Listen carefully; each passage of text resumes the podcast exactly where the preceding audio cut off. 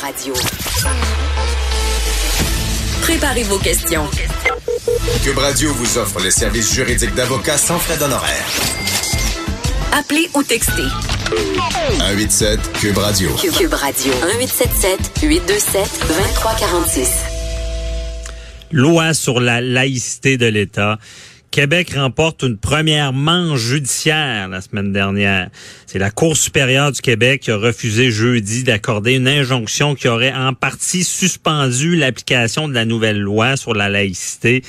Écoutez, tous les juristes savaient que la minute la loi entrera en vigueur, qu'il y aurait une contestation. Euh, la contestation, par contre, en discuter, on se dit, euh, est venue d'une manière euh, quand même particulière parce qu'on bon, on visait en lien avec les enseignants et les étudiants qui veulent devenir enseignants. On vise aussi les signes au travail, la définition. mais est-ce qu'on a pris le bon angle? Justement côté constitutionnel Il y a une clause qu'on dit nonobstant dérogatoire, là, forçant dans le fond cette loi-là en lien avec les droits des libertés. Est-ce qu'on pouvait attaquer de cette manière Est-ce que cette clause-là fait que la loi est inattaquable? Puis c'est pour ça qu'en ce moment, ils ont de la difficulté. Euh, on voulait en savoir plus là-dessus avec euh, Maître Frédéric Bérard, qui est constitutionnaliste. Vous le voyez souvent à TVA. Il est analyste judiciaire avec euh, Denis Lévesque. D'ailleurs, Denis Lévesque, on recevra à 9h45, justement. Et bonjour, Maître Bérard. Allô, comment ça va? Ça va très bien. Merci d'être là. Ben oui, ça fait plaisir. Vous allez recevoir mon ami Denis, c'est ça? Oui, c'est ça tout à l'heure. Fait que euh, bon, c'est ça va être agréable de vous avoir tous les deux à l'émission. Euh, vous êtes bon de le faire sortir de ses vacances, vous le ouais, c'est ça. c'est ça qu'on m'a dit. T'es content. On, veut sa couverture des, des, des choses judiciaires puis euh, tout ce qui des. Je pense qu'il comme tu as fait avec lui, vous couvrez des des, des cas assez humains souvent. Et, et là, Frédéric, pour pour cette analyse là, ce qu'on aimerait savoir, c'est que bon, il y a, y a cette contestation-là, ben, on le sait, puis ça allait venir, puis je pense que c'est pas fini. Mais du côté constitutionnel, euh, peux-tu réexpliquer un peu la, la, la clause là, non-obstante, dérogatoire, comme, comme si on imposait cette loi-là? Comment ça fonctionne? Oui, ben en fait, euh, il faut faire attention. Hein. Euh, clause non-obstante, c'est un, un anglicisme. Déjà, c'est plutôt euh, disposition. Je veux pas faire mon donneur de leçon à, la Non, c'est correct. Euh, on dit disposition de dérogation ou dérogatoire, mais c'est la même chose. Pendant longtemps, on a dit clause non-obstant, euh, comme tu viens de dire, euh, pour réaliser en fait que c'est un anglicisme. Mais bon, bref, là, on parle de la même chose. La disposition dérogatoire, ce que c'est essentiellement, ça, ça a l'air bien complexe, mais ça ne l'est pas du tout. il y en a une et dans la charte québécoise et dans la charte canadienne. Et elle peut être utilisée par un Parlement, par une législature, par exemple l'Assemblée nationale à Québec ou le Parlement à Ottawa, pour suspendre des droits et libertés prévus.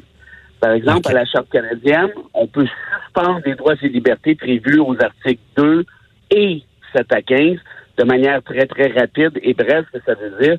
L'article 2 protège, par exemple, la liberté d'expression, la liberté de religion. Les articles 7 en montant, le droit à la vie, la liberté, mhm. la sécurité, toutes les garanties en matière pénale et le droit à l'égalité. Une fois qu'on a dit ça, le législateur peut donc suspendre ce droit-là pour un moment donné. Donc, le, maximum qui peut être, euh, que ces droits et libertés-là peuvent être suspendus, c'est cinq ans. Mais le législateur peut renouveler la suspension au bout de cinq ans. Donc, ce qu'il faut comprendre là-dedans, c'est pour ça que j'explique ça, puis je pense que c'est important, c'est que d'ici cinq ans, un petit peu moins de cinq ans maintenant, c'est-à-dire pour la prochaine élection, c'est pas la prochaine élection, ah oui, en fait, c'est ça, pour la prochaine élection mm-hmm. provinciale, il y aura déjà un débat à savoir comment les partis s'enlignent pour renouveler ou non la disposition de dérogation. Donc, pour ceux qui pensent que ça allait être terminé, là, euh, mhm. comptez-vous pas d'histoire, vous en avoir au moins pour chaque cinq ans, tant aussi longtemps euh, qu'on décidera pas de ne pas renouveler justement la, dérogatoire. Et pour le reste, que ça fait plus précisément, c'est que ça empêche les recours judiciaires basés sur les droits et libertés. Par exemple, si on est d'avis que la question de la loi 21 porte précisément sur la liberté de religion, mais il ne peut pas y avoir de recours judiciaire sur la question de la liberté de religion qui est prévu aux chartes. Ce qui ne veut pas dire, par contre, qu'on ne peut pas prendre d'autres recours basés sur d'autres véhicules. Par exemple, la loi constitutionnelle de 1867 qui ne parle pas de charte, qui parle par exemple de partage des compétences. Euh, le préambule, ça aussi, ça parle pas de charte. En d'autres termes, la disposition de dérogation s'applique strictement en matière de charte. Vous êtes capable de prendre un autre véhicule que les chartes, tant mieux pour vous.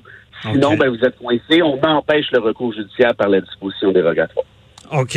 Et on, Allons-y, ben, je vais y aller en, deux choses. Il y a le 5 ans qui m'intrigue. Il y a aussi, bon, eh, on, on, peut pas, donc, la clause, on peut pas attaquer en vertu des chartes des articles que tu as énumérés. Mais est-ce que c'est infaillible, ça? Est-ce que quelqu'un pourrait tenter quand même et, mettons, dire, ben, c'est tellement grave votre atteinte que vous utilisez euh, d'une mauvaise manière la clause dérogatoire? Ça se pourrait-tu? en la, la, question est très pertinente. Euh, en, en théorie, euh, à la fin des années 80, il y a eu des décisions de la Cour suprême, une décision de la Cour suprême dans l'arrêt Ford, dans, l'arrêt de Vine, où on est allé dire que la disposition dérogatoire euh, peut être remplie strictement par des conditions de forme. Donc, ce que ça veut dire, c'est qu'une fois qu'on respecte la forme, une fois que l'Assemblée nationale respecte les conditions de forme, elle n'a pas l'Assemblée nationale à se justifier sur le fond. Elle n'a pas ah. besoin de dire pourquoi elle fait ça, pourquoi elle fait pas ça. Eh, évidemment, il faut respecter le 5 ans, il faut dire expressément qu'on viole tel tel droit, telle liberté. Une fois qu'on a fait ça, c'est merci, bonsoir, vous n'avez pas à vous justifier. Une fois qu'on a dit ça, par contre, et là, ça devient intéressant, c'est est-ce qu'il y a une possibilité de revisiter, de faire revisiter euh, les arrêts en question? Euh, ça, ça reste à voir. Ça n'a pas été évoqué euh, jusqu'à maintenant. Et de toute manière, c'est l'état de la jurisprudence au moment où on se parle. C'est l'état de la jurisprudence. Donc, peut-être que ma plaidoirie pourrait fonctionner de dire bon, euh, votre atteinte, ok, je comprends bien. Le, le, contenant est, bon, la forme est bonne, et, là, ils n'ont pas besoin de justifier de ce qu'il y a dans le contenant, sur le contenu, puis pourquoi. sur le contenu, vous n'avez pas besoin de vous justifier, c'est justement le contenant qui, qui est vérifié. Qui est légal. Mais exactement, mais on sait, ça arrive parfois qu'il y a des, c'est rare, mais ça arrive à l'occasion que des décisions de la Cour peuvent être renversées par elles-mêmes ultérieurement en disant que le contexte a changé, tout ça. Euh, mais si vous, si vous enlevez cette, euh, cette possibilité-là, en temps normal, il n'y a pas de recours possible autre que ceux que j'ai mentionnés. C'est ça. En ce moment, c'est comme ça. Quelqu'un pourrait s'essayer, dire vous avez une atteinte tellement grave, et là, ça prendrait des nouveaux jugements, du nouveau droit. On comprend bien. Exact. Ça serait pas facile. Et si on revient sur cette je sais pas comment tu vois la façon que ça a été contesté en ce moment. Euh, je pense qu'on a un petit peu détourné, comme tu disais, la clause dérogatoire. Ben, en fait, là, c'est, je pense que les gens sont un peu confus, puis, puis je les blâme pas là, parce que ça tire de tout mm du côté. La seule question qui, qui, était posée ici au juge Gergeau de la Cour supérieure, la décision qui a été rendue il y a quelques jours, c'est en rapport à une demande de sursis. Donc, en d'autres mhm. termes, on n'allait pas au fond de l'histoire. Et j'espère que je, je canarde pas trop de termes techniques, là, mais. Euh, non, au fond, le, vrai procès, dans le fond, c'est bien dit, ouais. Exact. OK, c'est ça. On fait pas le vrai, exactement. On ne fait pas le vrai, on ne faisait pas le vrai procès.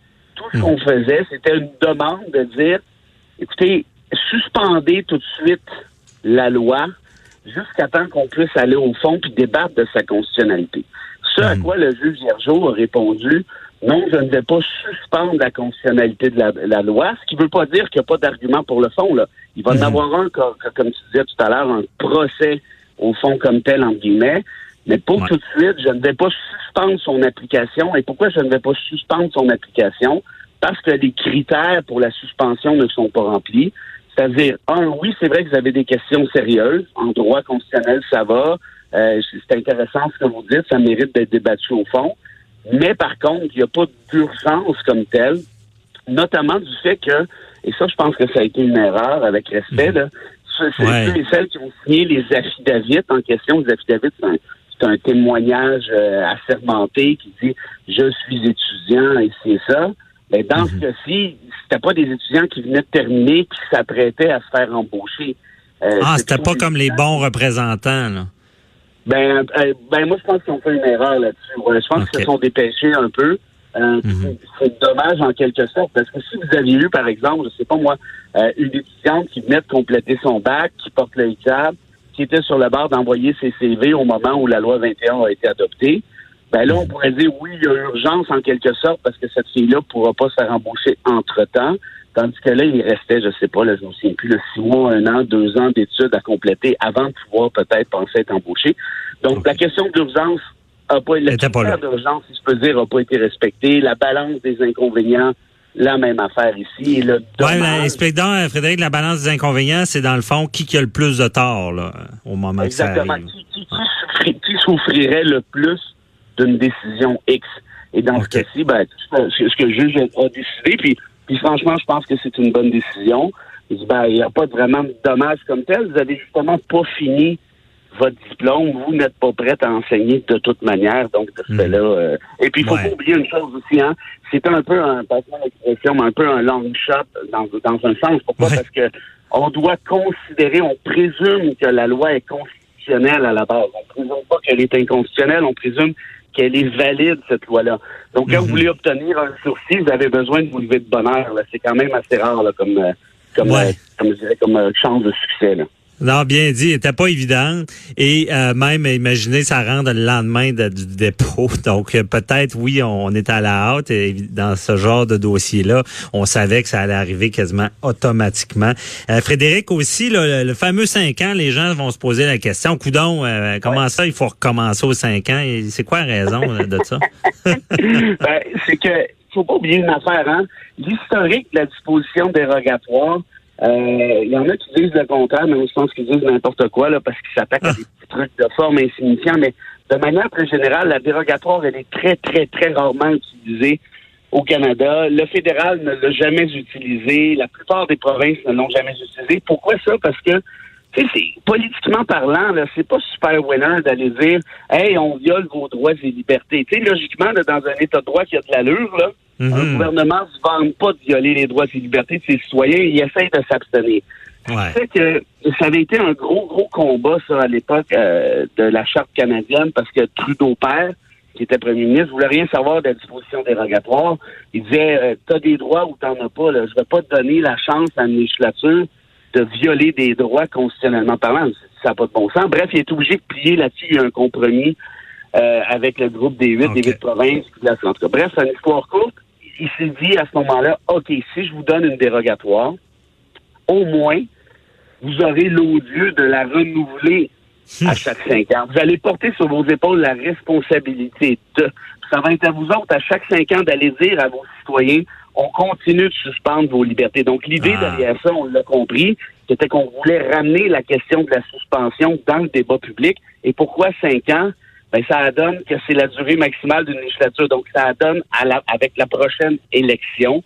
Donc, ça va devenir par définition un débat, un enjeu électoral euh, à chaque cinq ans. Mhm. Bien dit, ça tombe pas dans les oubliettes, vous allez vivre avec, parce que vous allez avoir à la justifier tous les cinq ans. Et- juste au Québec, là, là Ouais. comment tu fais? Toi, tu t'appelles Québec solidaire, puis tu t'appelles le PLQ. Tu as dit Mhm. que tu étais contre. Euh, mais là, tu t'en vas en élection. On sait, on sait notamment le PLQ, où, où se trouve le PLQ côté appui chez les francophones.